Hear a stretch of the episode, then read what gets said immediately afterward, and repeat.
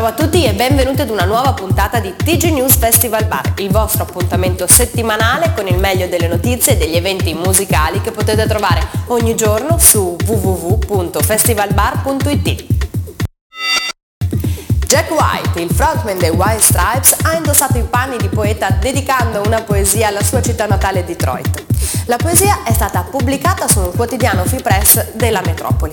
Jack ha così voluto chiarire le sue opinioni nei confronti della cittadina del Michigan e dei suoi abitanti. In una intervista infatti aveva dichiarato di essersi trasferito a Nashville non riuscendo più a sopportarne le negatività. A quanto pare il cantante deve aver cambiato idea, anzi dichiara di portare Detroit sempre nel suo cuore. Sarà il mondo dei videogame a salvare la musica, il cinema e la televisione? Pare proprio di sì.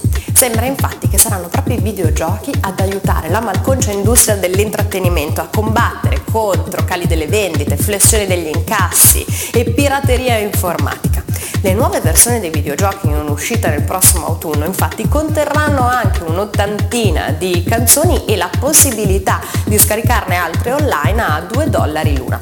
Duffy ha deciso di cavalcare l'onda ed è diventata testimonial di Lips, il nuovo karaoke interattivo.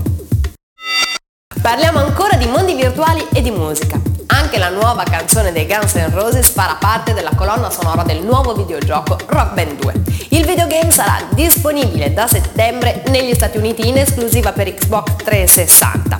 Ma prima della fine dell'anno arriverà una versione per PlayStation tre e Wii.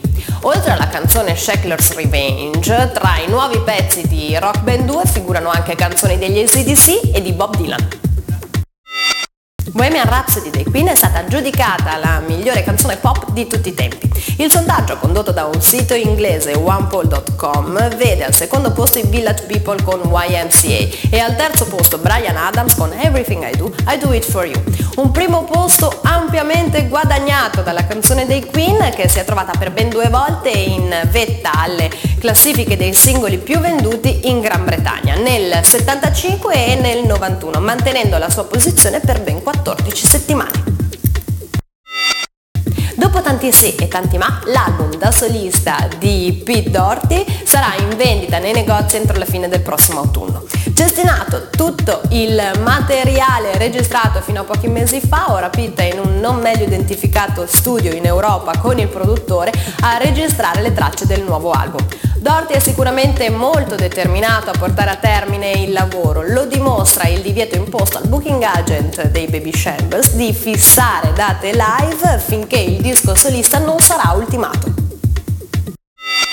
Tom York dei Radiohead è quel che si definisce un tipo influente. Il quotidiano britannico The Guardian l'ha infatti inserito in Media Guardian duemilaotto, la lista dei cento uomini più potenti dei media.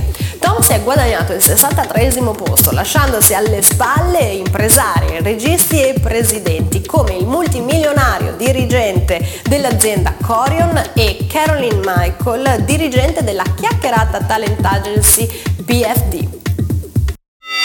Quattro giorni di musica rock, punk, indie, alternative, ska e altro ancora. Ecco, questi gli ingredienti del Caserta Rock Festival al via dal trentuno di agosto. Grazie al Caserta Rock Festival tutti gli amanti del rock del centro e sud Italia potranno ascoltare buona musica senza dover andare a Bologna e a Milano. Una formula rivoluzionaria anche dal punto di vista economico, grande musica ad un prezzo assolutamente accessibile.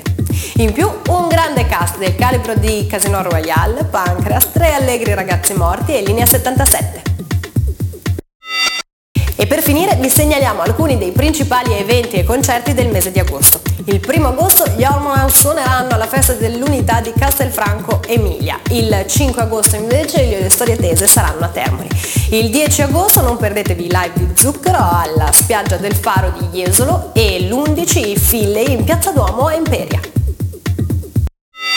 Quella che vi aspetta è sicuramente un'estate ricca di grandi concerti ed eventi da non perdere. Ecco per voi altre date. Il quindici agosto Marco Carta vi aspetta al porto turistico di Giulianova, il diciannove agosto invece i Lost saranno ad Alassio.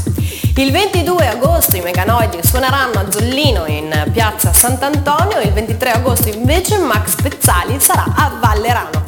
Infine, il ventisette agosto i Linea settantasette suoneranno a Brescia, mentre il trenta agosto in Sonora aspetteranno tutti i loro fan all'Arena Giardino di Cremona. Anche per questa settimana è tutto. T G News Festival Bar vi dà appuntamento a settembre. Come sempre vi ricordiamo che ogni giorno su w w w punto festivalbar punto i t trovate interviste, concerti e il meglio delle news musicali italiane e internazionali. Buona estate!